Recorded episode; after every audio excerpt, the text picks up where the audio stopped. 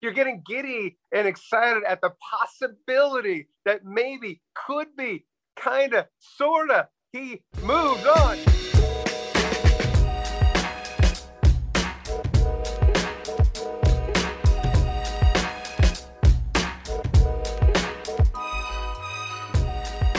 What do. This is Ramblin', your Rams podcast that brings you inside of the team and news around the NFL. I'm your host and team reporter, Serena Morales, coming at you from Los Angeles, California. Nothing off about the offseason. New coaches on the staff coming soon. The start to the new league year. It will become official. With that said, on today's podcast, we will keep it to official news only. Wink, wink. Let's bring in my friend from the NFL Network. He, you know him because of his work on Good Morning Football. I know him because he's Latino. He's fantastic at his job. We both love Walter Cronkite. He's a Sun Devil. He's hilarious. He's at Will Selva TV on Twitter, and he is Will Selva with me now. Will Selva, thank you very much. What's up, Serena? That was quite an introduction there. That rivals the kind of introduction I get from Kyle Brandt and Nate Burleson on Good Morning Football. So tell them what up. so much tell for that. what yeah. up.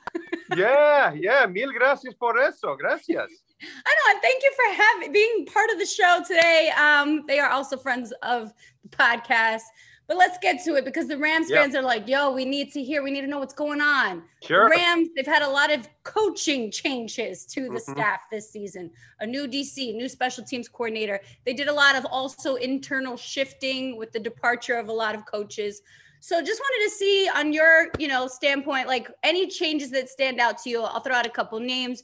Raheem Morris, new DC, Joe DeCamillis, uh, new special teams coordinator, Kevin Carberry, new offensive line uh, coach, and Thomas Brown. Now, not only the running backs coach, but also going to be Sean McVay's assistant head coach. Mm-hmm. Well, I think that if there's anybody who can handle all the uh, coaching changes on the coaching staff, it would be Sean McVay. I mean, the guy is bright. He's young. He knows how to deal with this. If you think about it, he's now on to his third DC in as many years. He had Wade Phillips, he had Brandon Staley, and now he's got Raheem Morris. And for me, with Raheem Morris, he comes with the 4 3 scheme. And I'll be interested to see how he goes with the 3 4 scheme and then doing the wrinkles from the 4 3. In a lot of ways, I feel like Raheem Morris is a lot like WandaVision, where initially you don't know what you're watching. You are saying, What the football? Uh, where is this heading? This is a sitcom. I don't understand.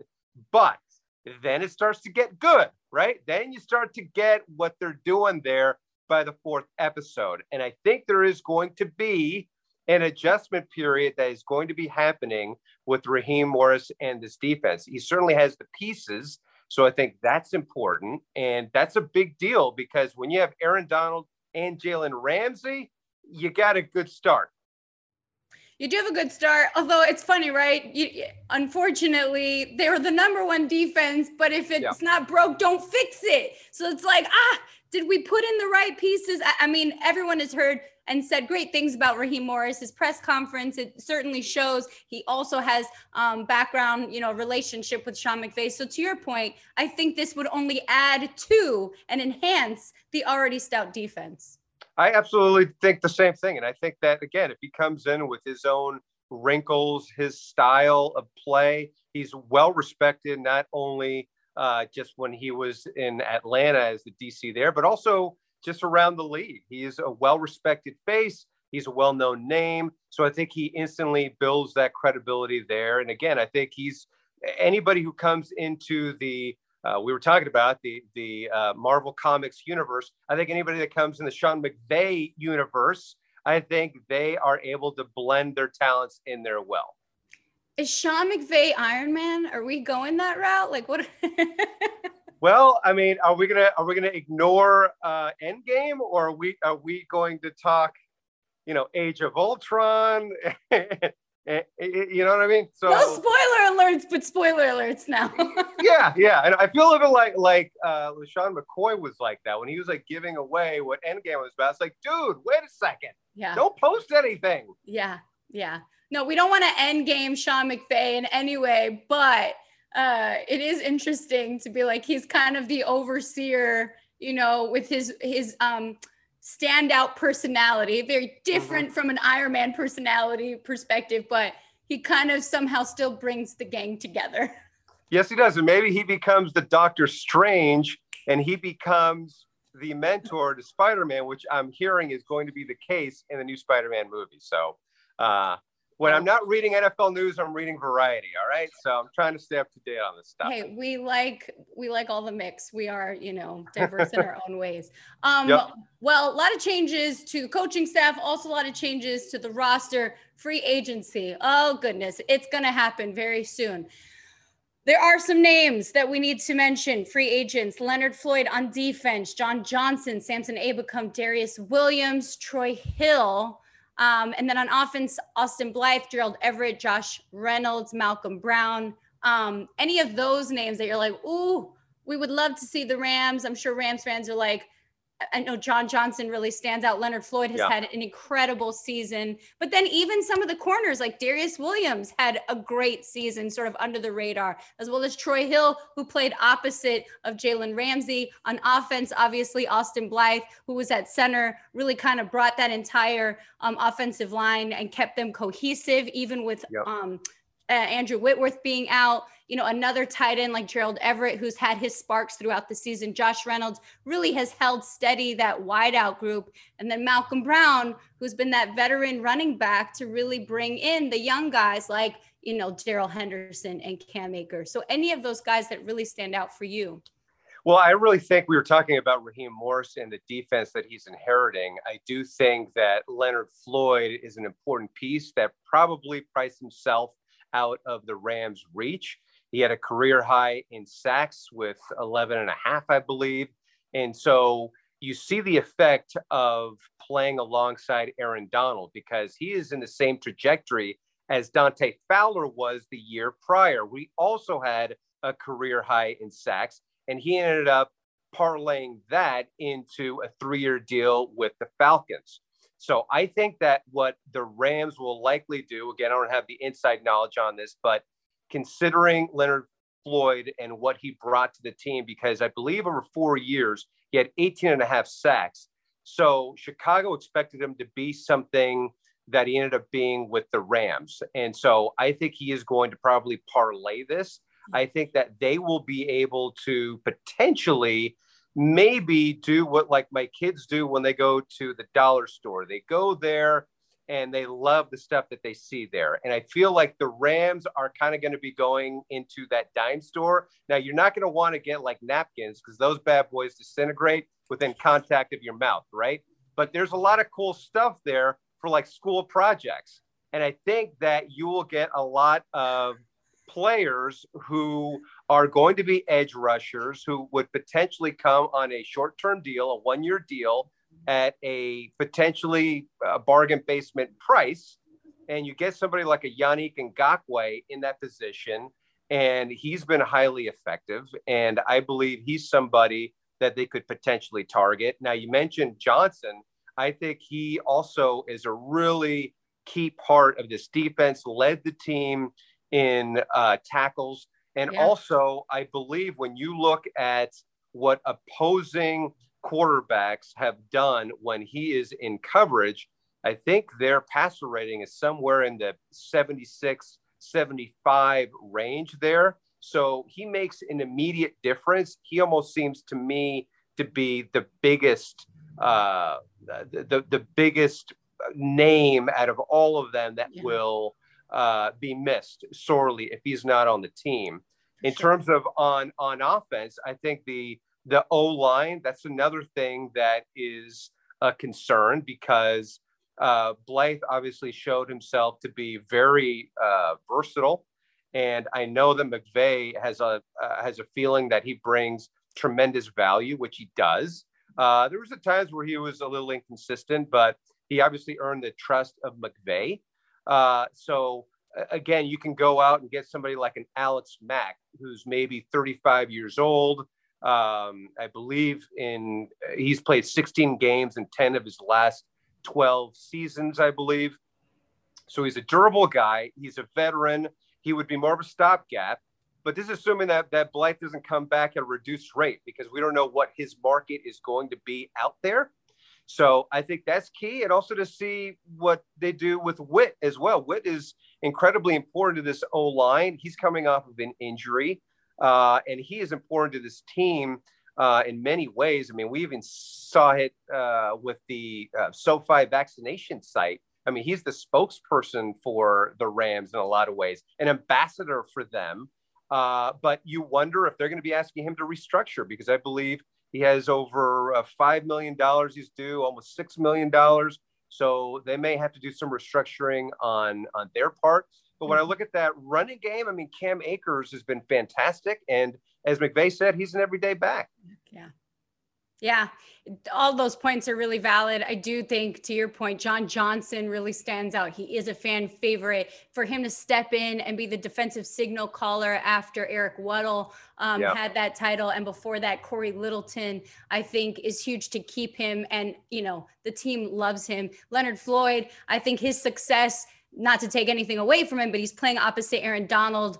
Aaron Donald is you know the defensive player of the year again and again and again. Um, mm-hmm. and i think it speaks to just the entire defensive line and what eric henderson does um, there as well. But yeah i do you know as john johnson really sparks when it's like oh can we hold on to this guy? Um, and then austin blythe to your point really that offensive line has been cohesive for so long you know and it also you know we talked uh, les snead spoke to the media just yesterday uh, this week about you know how things are going to change with the reduced salary cap. And that was mm-hmm. one of the things how are we going to restructure and talk to more of like the veterans like an andrew whitworth those guys would be more affected. With that i want to transition to what makes me happy because to the point les snead did speak to the media and one of the questions was about non-starters. He actually believes you know, will take a step forward um, given p- this past season. And I'd like to put a guy on everyone's radar because he's a fantastic human being. And it really made me happy that Les Snead mentioned him. Offensive lineman Chandler Brewer. He opted out this season given COVID concerns. He has a history with non Hodgkin's lymphoma. So he has been on the reserved opt out list. That being said, Les said, hey, an interesting one is getting Chandler Brewer back from an opt out who actually played really well in that San Francisco game back in 2019, which is crazy to think because that was the last time I, we were physically around football. Um, yeah. But just wanted to put that all on everyone's radar because Chandler, I've been messaging him this offseason. He's also really excited to be back. And you check out his Instagram, he's putting in the work. So I love it. I love yeah. it. And that is something else that is in their back pocket to know that he is going to be a presence, that he's back. I think another area that they may look to add to is the wide receiving corps. Uh, I don't know what the future holds for uh, Josh Reynolds there in that offense. I think they'll be looking to really throw that ball down the field, to really get that explosive threat, to stretch out the defense. Uh, and obviously, we know what Cooper Kupp can do, what Bobby Trees can do. yes. uh, and obviously, you know, Van Jefferson. I mean, we're going to, I think, see more of his development, you know, because usually, you know, with McVay, you know, he likes to kind of slow play these rookies, you know, that's why we saw somebody like Cam Akers really, you know, show himself out towards the end of the season. So I see them again. We were talking about the, the dollar store and bargain hunting. That's where I think with this wide receiver class, of yeah. these free agents, they could probably get somebody, take a flyer on somebody for a year at a reduced price. And, you know, it's not somebody that's going to take a ton of snaps, but just to add a little bit of, of fear, maybe a little bit of getting these defensive backs on their heels. And so I see that being as another spot that they're going to be focusing on in the offseason.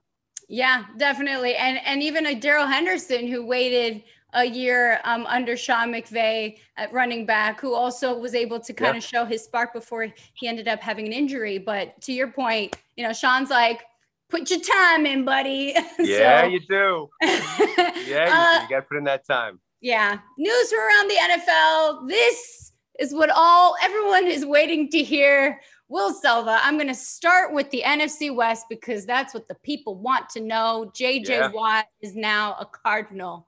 This changes everything. Tell us. Well, I think it changes everything because of uh, JJ Watt's obviously ability to get to the quarterback. And we saw the two people who have gotten to the quarterback most over the last few years has been number one, Chandler Jones, and then number two, JJ Watt. So JJ Watt's presence obviously instantly elevates this defense. Now, the caveat here is the yeah, but dot, dot, dot is the health issue for not only Chandler Jones, but JJ Watt as well. Uh, I think that is a genuine concern for that defense. And uh, they're definitely going to be with those two bookends there.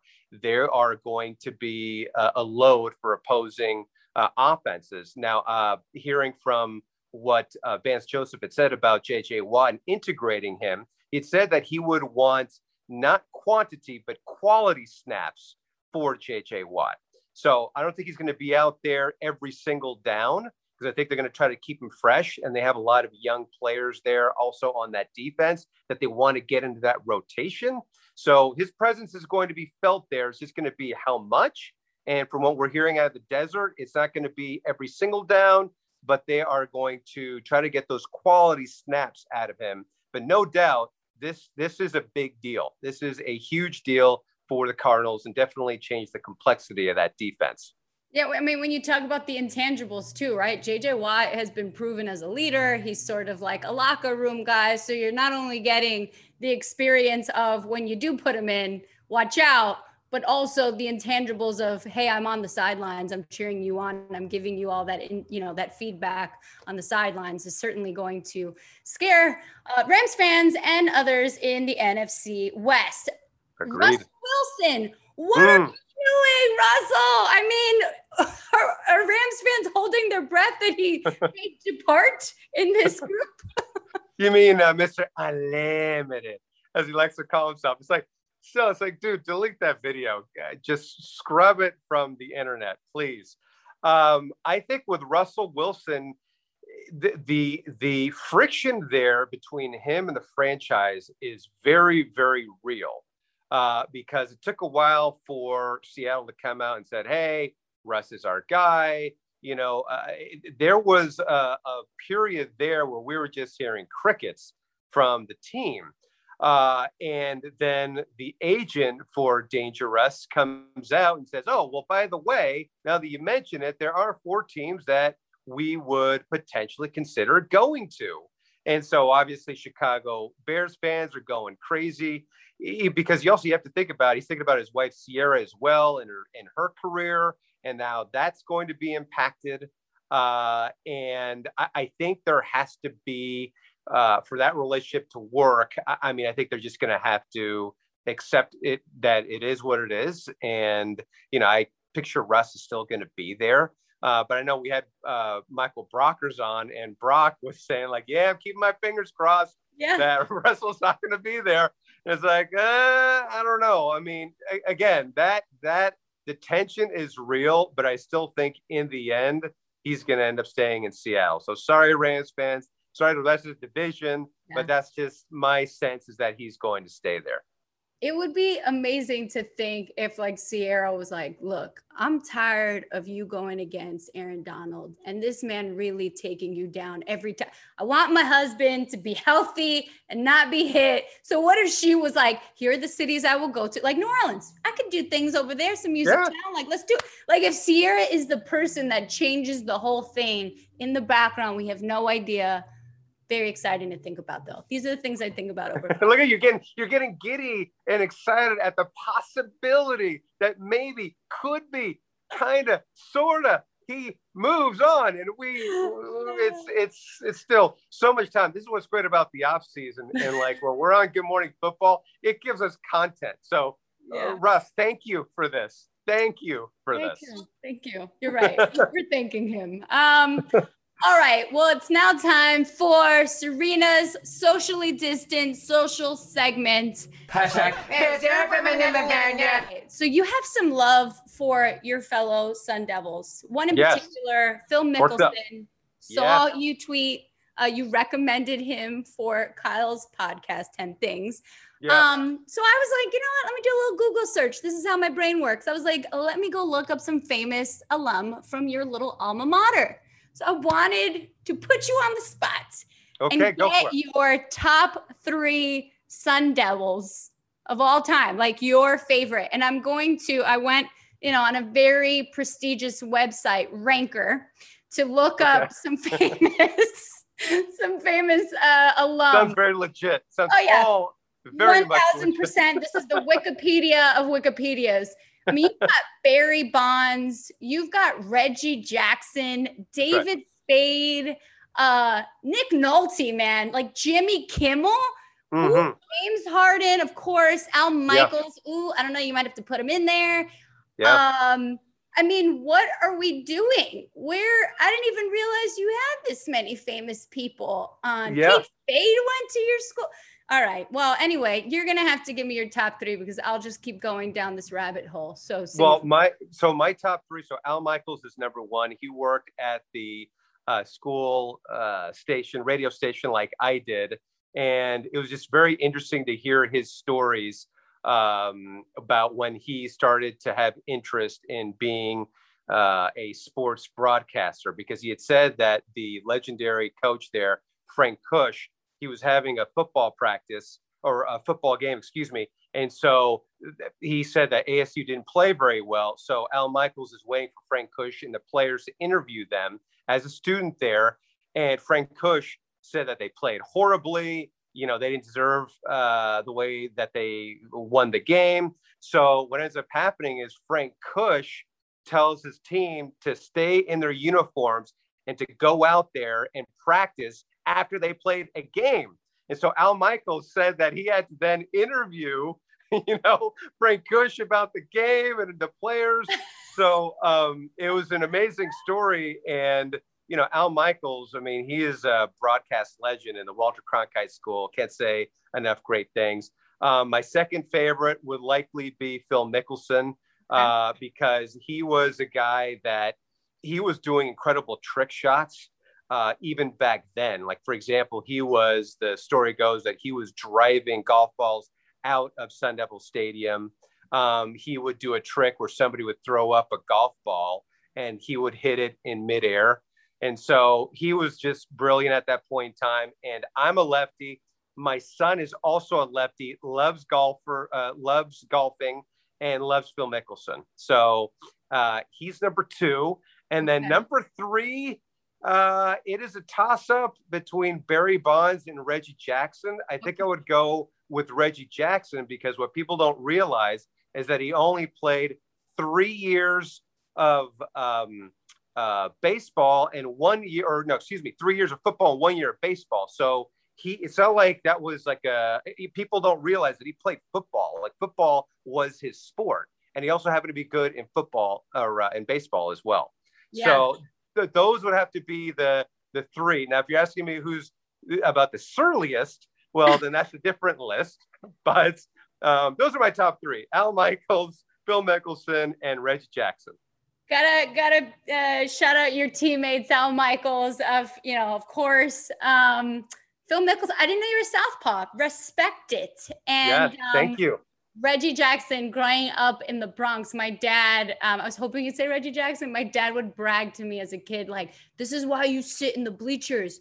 Cause I used to shout out to Reggie Jackson all the time and call him terrible names. He's like, Why would you tell your daughter this? No.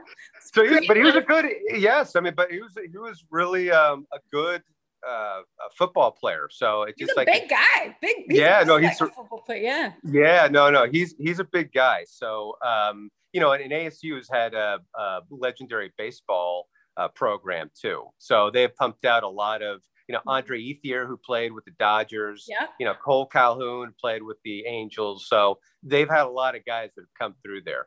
Oh, man, I know. I was look. People know that I went to Syracuse, so I'm glad Yeah. we were able to balance it out a little bit and talk about Good school. You got a good. They got a good sports broadcasting program there. Really good one. Just really freezing cold, but excellent. Respect. game respects game will. I get it. Yeah. Oh yeah.